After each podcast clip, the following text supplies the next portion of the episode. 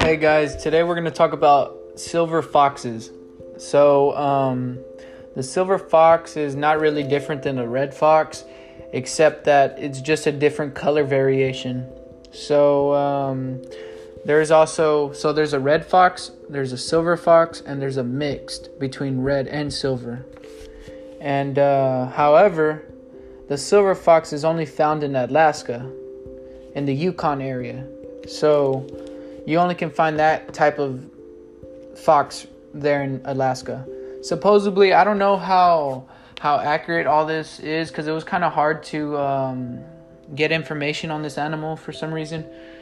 There's not a lot of information out there, but I found a really good video um, from National Geographic talking about this animal, but it was only for a couple minutes. So yeah, um, so they are the largest fox species in the world. Um, they eat.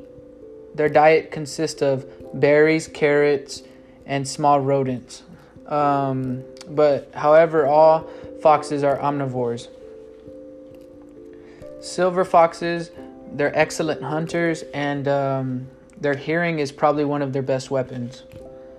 Um, they are great jumpers and have vertical pupils like cats. And silver foxes can weigh up to 11 to 15 pounds, and they can go as they can be as long as 40 inches. That's from head to tail. And um, their lifespan two to five years. See, and I don't know if that's that's kind of short to me. Two to five years is kind of short. Um, but who knows? I don't know shit. So, all right, peace. Thanks for listening.